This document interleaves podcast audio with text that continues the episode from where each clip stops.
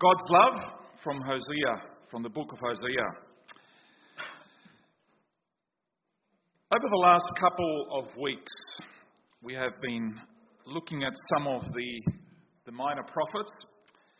Please note uh, that they are only called minor because of the size of the book, not minor when it comes to their message or their influence, not in the time that they lived and not the time since, not the time after.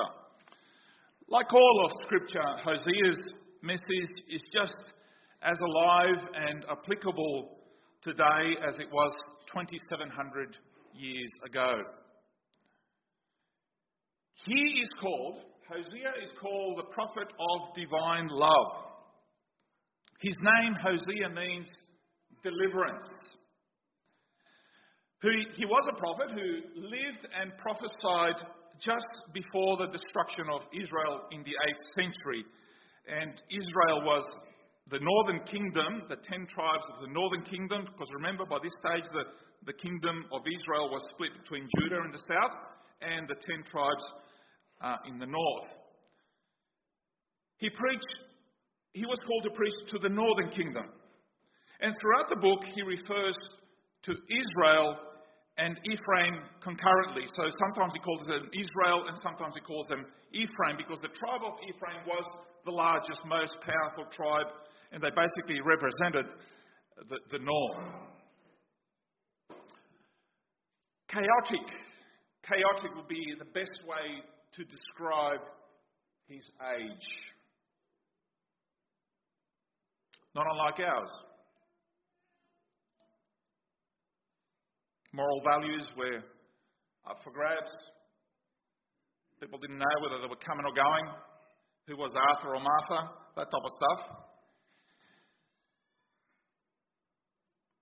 Perhaps they didn't struggle with who was male and female in those days, which is stuff that we struggle today. His ministry extended over more than 60 years. He was a long time on the job and was perhaps the longest serving of any of the prophets. Four out of six kings during his time had been murdered during the years that Hosea prophesied. Allegiances were made with foreign kingdoms more powerful than Israel. That's what he sort of did in order to protect your sovereignty. A bit like a treaty that Australia might form with the US or with the UK and, and that type of stuff. Allegiances were made hoping to save the, the, the nation and hoping to protect them from any foreign invaders. Principles of ethics and justice were compromised. Instability and discord ruled. There was crime and robbery everywhere. There was no peace on the land.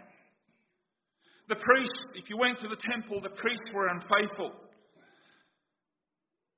Hosea continually intoned one word. His message was one word which sounds really bad today, and I'm sure it sounded pretty bad then, is basically whoredom.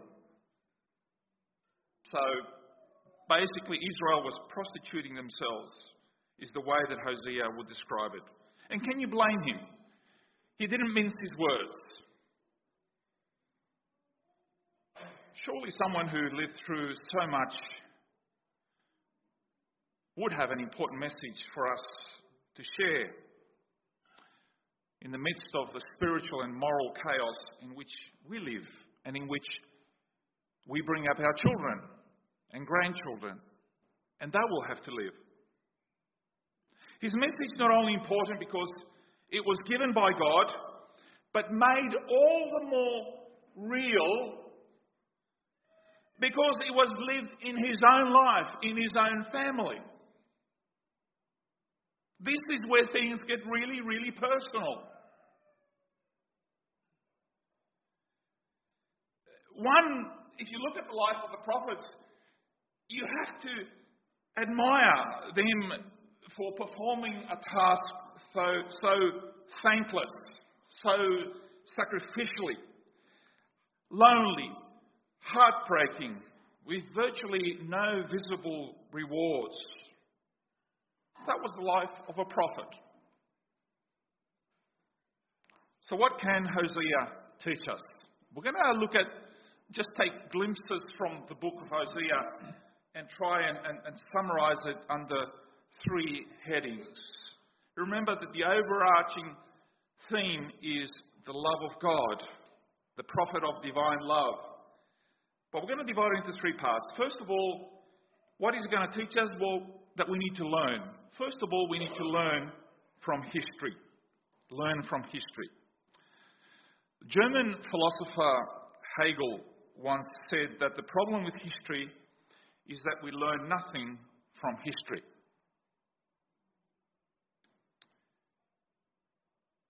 Most nations and people learn little, if anything, from the mistakes of those who had gone before. We keep, for some reason, want to repeat the same wrongs and errors because we somehow convince ourselves that it's going to be different this time. Not like last time. On the other hand, I'm sure that even in Hosea's day, uh, there were those who probably reminisced about the good old days, saying, In the past, we never had these problems. They sort of put, put on their rose coloured glasses and idealised or even idolised the past without critically assessing it. Hosea looks at this bleak age and then examines the character of one of the great names in Hebrew history, the patriarch Jacob. We had a, a very extensive look at Jacob in our series in Genesis last year. And Hosea linked the situation of his own 8th century to that ancient patriarch Jacob. And this is what he says in chapter 12. Chapter 12, he says in verses 2 to 5 The Lord has a charge to bring against Judah. He will punish Jacob according to his ways and repay him according to his deeds. And he looks at, at Jacob and he looks back at Genesis. And in the womb, he grasped his brother's heel. As a man, he struggled with God. He struggled with the angel and overcame him. He wept and begged for his favor. He found him at Bethel and talked with him there. The Lord God Almighty, the Lord is his name. And here, Jacob, rather than being idolized as the great patriarch, is seen as self seeking, greedy, cruel, dishonest, struggling against God and against those around him. It even started in the womb. The tribe of Ephraim in Hosea's time was, well, I suppose, like an exact replica of, of, of Jacob, this conniving cheat. Hosea listed all the flaws of Jacob's character, and alongside, he placed, he placed those of his own people in his day, basically saying, You are just like your forefather who bore the name Israel. You're just like your great, great, great, great, great, great, great granddaddy. It appears that the fruit doesn't fall too far from the tree after all.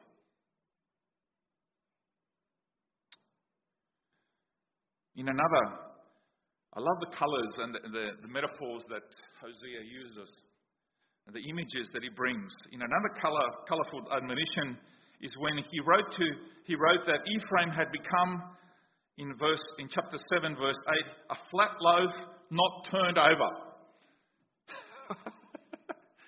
a flat loaf not turned over. In today's terminology, he would have said he's half baked.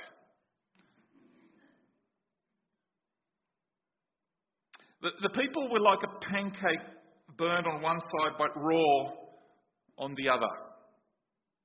Turn it over, son. Although they, they, they took advantage of, of, of the Lord's goodness, they certainly enjoyed the Lord's goodness, the Lord's blessing upon them. They didn't seek Him with their heart. When they needed the Lord's help, they started turning to other sources. In chapter 7, verses 10 to 11, Israel's arrogance testifies against him. But despite all this, he does not return to the Lord his God or search for him. Ephraim is like a dove, easily deceived and senseless, now calling to Egypt, now turning to Assyria. What remedy then was there for such chaos? They had become tasteless, useless to God, and judgment therefore was inevitable.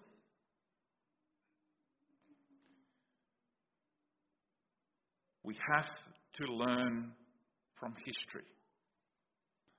And no, not look at it with rose coloured glasses, but critically assess it. Learn from the bad, take the good, and continue on. Learn from history. Secondly, we need to learn from life. While the nation was in disarray, God was going to use his servant Hosea, like he used the other prophets, as a demonstration of the spiritual condition of the land. And though the other prophets that God called, like Ezekiel, had to really, you know, like laying on one side, and some of them even had to run naked and, and all that stuff, God called them to do all these weird stuff as a message, as a visual demonstration, like a show and tell before the land. The, what God asked Hosea to do is, is, is, is remarkable. And it's actually a little bit hard to take because it shocks us. In his day, based with all the challenges that are out there, just think about it, how we're living in Australia now. Many opted for a private faith that disengaged from the rest of society. Pray, follow the principles of faith, forget the state. Because you don't want let you don't want to let everybody know that you're a Christian, that you follow God, that you actually believe in something out there. Forget the rest of the world, just turn inward. Spend quality time in the tiny circle of your own life. Just follow God in your own way and don't worry too much about everybody else. Because you know what you know, you know that you're going to get hurt if you try and move out and tell everybody else about Jesus and try to live your Christian life in the world outside. Don't even try. And if you start mixing with people and all of that, you know what people are like. In this respect, uh, C.S. Lewis uh, wrote, he said, and I quote, To love at all is to be vulnerable. Love anything, and your heart will certainly be, be wrung and possibly broken. If you want to make sure of keeping it intact, you must give your heart to no one, not even an animal. Wrap it carefully uh, around with hobbies and little luxuries. Avoid all entanglements. Lock it up safe in the casket or coffin of your own selfishness. But in that casket, safe, dark, motionless, airless, it will change. It will not be broken. It will become unbreakable, impenetrable, irredeemable. The only place outside heaven where you can perfectly be safe from all the dangers of love is actually hell. End of quote. It's quite telling, isn't it? From all the hurts in your life, have you ever been tempted to just, you know, go in wrap yourself in a cocoon and say, that's it, I'm going to lock myself up from the rest of the world, of society? Because it's too hard.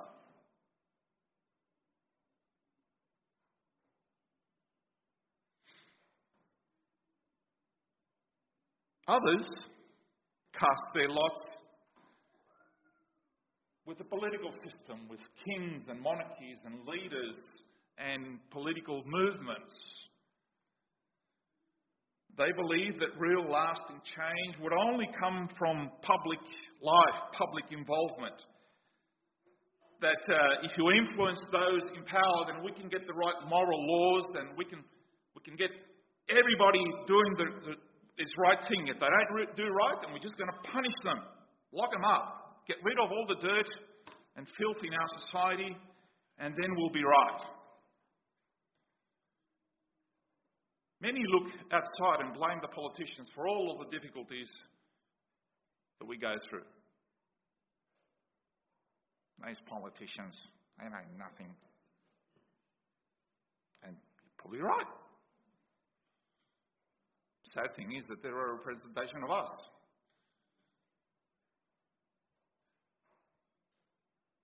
Remember, again, I'll go back to this. Remember that Hosea is the story of God's faithful love for his unfaithful people. In what seems really strange, and I'll go back to that, God told him to marry a prostitute. I know the NIV cleans it up a little bit, but the, the real word there is to go and marry a whore, a prostitute. Mom, what's a prostitute? I know, you can explain it later. This was instrumental in his training and calling and message. I think, what? You wouldn't, you wouldn't. Surely, go and check the message again, Hosea, because surely you got the wrong, you know, got the wrong message here. You can't, that can't possibly be God's will. You, you wouldn't even ask your kids to, to do that. I'm saying, really? There's a lot of fish in the sea. I'm sure you can find a of girl somewhere. Not only that, okay, even if you marry someone who lived and worked as a prostitute, I'm saying after she's married, then she'll be faithful and a good wife for the rest of her life. No! She goes back to that life, even while they're married. She breaks her marriage vows, brings grief to him. Listen to verses 1, chapter 1, verse 2. When the Lord first spoke through Hosea, he said to him, Go marry a prostitute who will bear illegitimate children conceived through prostitution because the nation continually commits spiritual prostitution by turning away from the Lord. The Lord is the faithful husband. And Israel never really abandoned the Lord. It's just that they like to go to every, with everybody else as well. To all these idols, all these Baals, and everything else. Her name was Gomer. She had a child with him, but then had children with others. Eventually, she deserted Hosea for other men and probably sold herself to a pimp or some, some kind like that. And then the Lord told Hosea to go and buy her back, redeem her back. After everything she's done, after having to basically bring up the kids on his own and all of that, you've got to go and bring this woman back. I said, You're kidding me, right? Really? Lord, I didn't sign up for this. This is too much. And I'm sure the rest of the family is saying, You're an idiot. You're a fool. In your own life, in what you're preaching and everything else, how? Look, this is impossible. I can't understand why you would put up with this.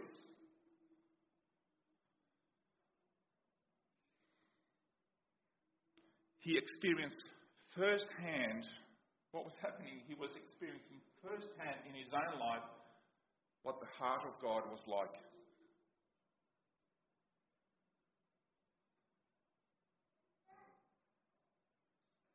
The lessons that he was living in his own life was the lesson, was what God was going through with his own people. He understood how God was grieved at the wickedness of Israel. You probably think, oh, it's just, you know, I just have a wander through. Just offer a little sacrifice here and sacrifice there and all of that. Who's going to get upset? Who's going to know? God knows. God cares. It breaks his heart.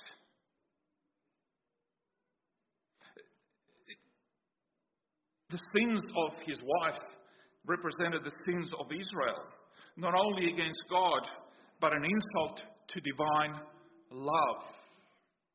Why are you seeking other lovers when you have all the love you need here?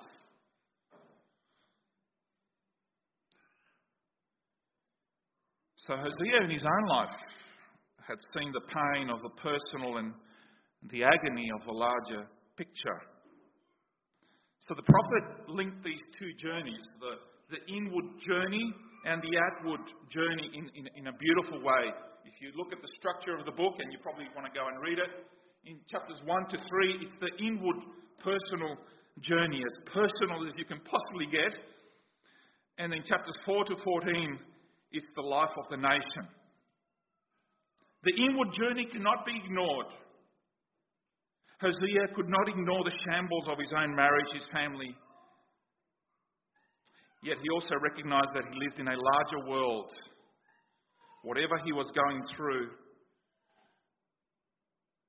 he had to live it in the midst of a fallen people, a fallen world.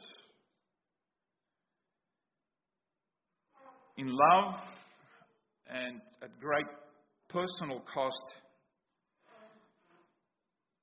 he did go and buy back his wayward wife, restore her, redeem her, and saw the hope, and saw the hope of the restoration and forgiveness of Israel. If, if one thing we learn if we can learn anything from the experiences that we go through life, is that we are human. We are thoroughly human. Not just humans, but as the Bible constantly reminds us, fallen humans.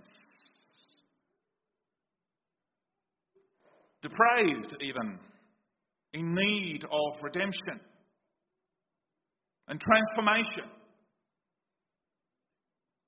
we will sin and the people will sin against us.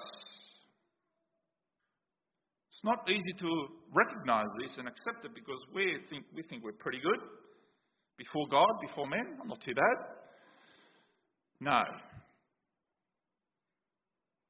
The way back is the way of repentance, genuine repentance from the heart. Actually mean it.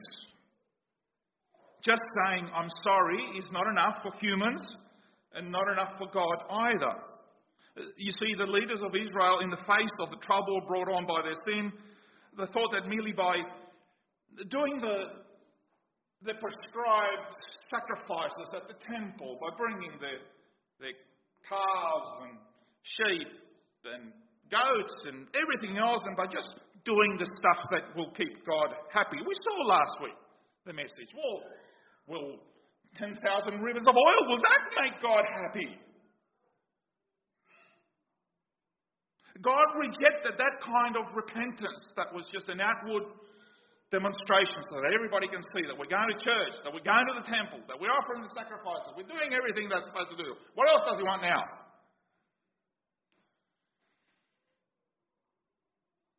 He says to his people in chapter 6, verse 4 what can I do with you, Ephraim? What can I do with you, Judah? What am, kids, what am I going to do with you? Oh, you know, we've had that conversation yesterday. Here we go again. What am I going to do with you? You ever had that conversation with your kids? I never have, actually, personally, but anyway, maybe you're a better parent than I am. Your love, he says, is like the morning dew, the morning mist, like the early dew that disappears. Gee, that love is everlasting, isn't it? Your love is like the morning mist, like the early dew that disappears. You, you wake up in the morning, oh, look how beautiful everything is. It's gone. You turn around, it's gone. Gee, what happened to that? That's what some people's love is like, you know, God says. As fleeting as a morning cloud, fades away the first rays of sunlight. God says in verse 6 I desire mercy and not sacrifice, and the knowledge of God more than burnt offerings. Get to know me, get to know my heart, the knowledge of God. This is what we do when we come together. This is why we read His Word, study His Word, meditate on His Word. We want to know God's heart. Know me.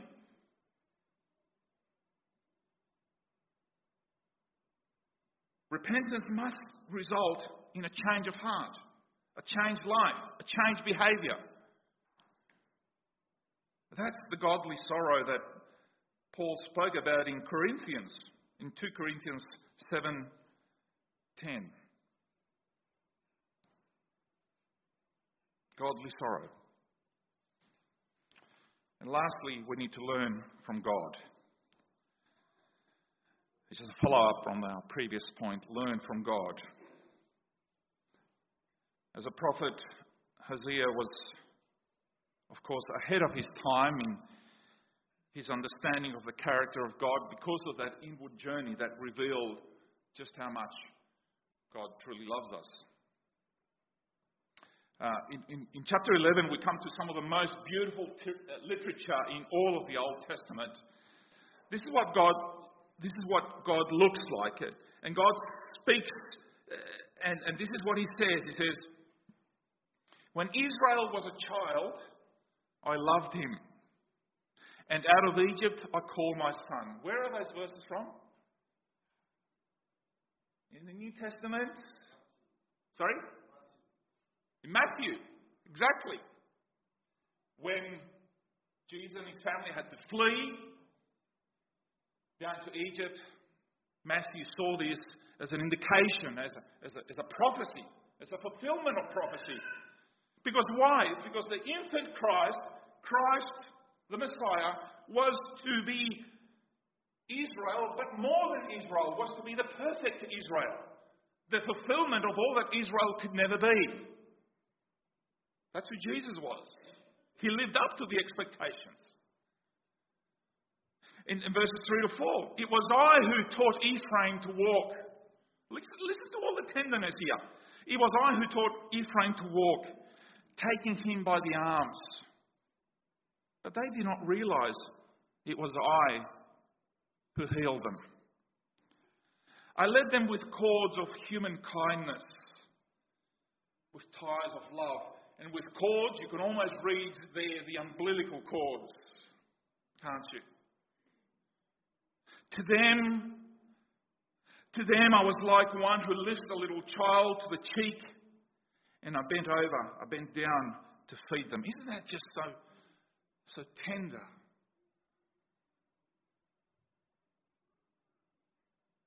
God, it's like God taking the we all have these in our family, by the way. It's changing, I know, because now it's digital, but in the old days, we used to have albums with photographs in them. Do you remember those? Okay. And the, the, these albums, sometimes because you know, it takes a while, we don't look at them every day, but then we sort of dust it off and begin to, to point to the pictures, and straight away our, our, our memories click and say, wow, that's, that's what happened then. That's the idea of these photographs. And God takes these, these albums, he, the scenes, the, the pictures of the Egyptian slavery, the crossing of the Red Sea, the, the journey through the wilderness, the life in the tents, the eventual crossing of the river, and the land of the promise and hope. There, the scenes of the lush fields and the happy people, the happy times. That was in the album.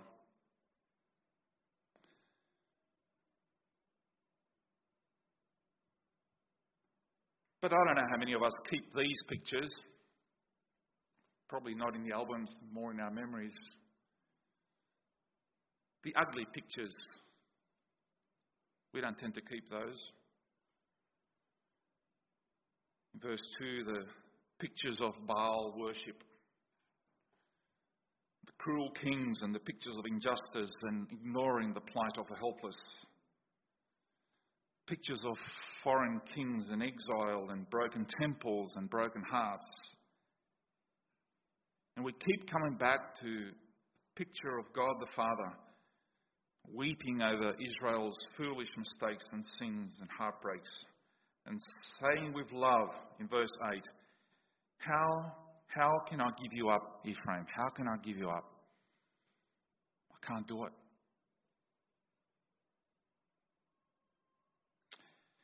It's the story of the, the father and the prodigal son, isn't it?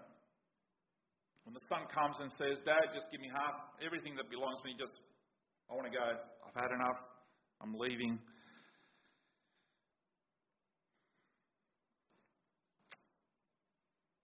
And after a while, he, after all the sinning and all of that, he turns back. But the whole time, obviously, the father kept waiting, the waiting father. And when, when we're done with sin and tired of being lost and messed up, we, need, we, we know where home is. We know it. We know where home is.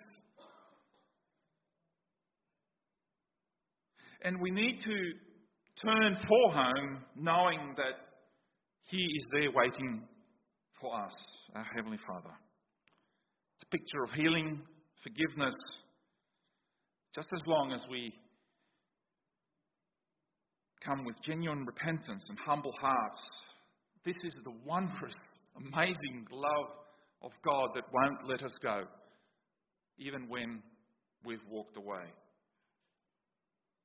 Now, in the midst of their sin and eventual punishment, the grace of God toward his people was never exhausted. And in this, like I said, this grace filled exhortation that Hosea lived in his own life, personally, he said in, in chapter 10, verse 12. And, and again, this imagery is from agriculture. Sow righteousness for yourselves Plant righteousness, is what he's saying. Throw the seeds, scatter the seeds of righteousness, of doing good. And you will reap the fruit of unfailing love. And break up your unplowed ground, for it is time to seek the Lord until he comes and showers his righteousness on you. So spread the righteousness, and he will fill it up. He will shower you he will give you righteousness in abundance, and that perfect righteousness could only be the picture of Jesus Christ on the cross. He died for us. And this is a, a perfect leader for Easter, isn't it? God, God who does not stop loving us, whatever our situation today, irrespective of our feelings, we will find forgiveness and a new start. His love never fails. And may we, as we prepare our hearts for Easter, just stop focusing, please, for a moment about the partying, the holidays, and all the other arrangements that you're probably already doing and everything else. And start thinking about the real meaning and significance of Easter. That way, Easter becomes a lot more meaningful and precious, and it gives us an opportunity to actually talk about and discuss this with our fellow workers and others and our neighbours and others and telling them about the greatest love of all the love of our Lord and Saviour.